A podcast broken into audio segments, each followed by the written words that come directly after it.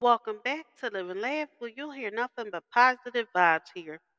Today I have a prayer for wisdom, an open doors prayer. Dear God, I know that you can open doors that no man can ever shut. It's not always easy for me to see and sense the direction I need to take. And so today I trust and ask you to lead me to open doors of opportunity that you have prepared for me. Help me to make sense of the options that lay before me and help me to see and make the right choices today. Amen. Thank you for listening. If you know anyone that could benefit from this prayer, go ahead and share it.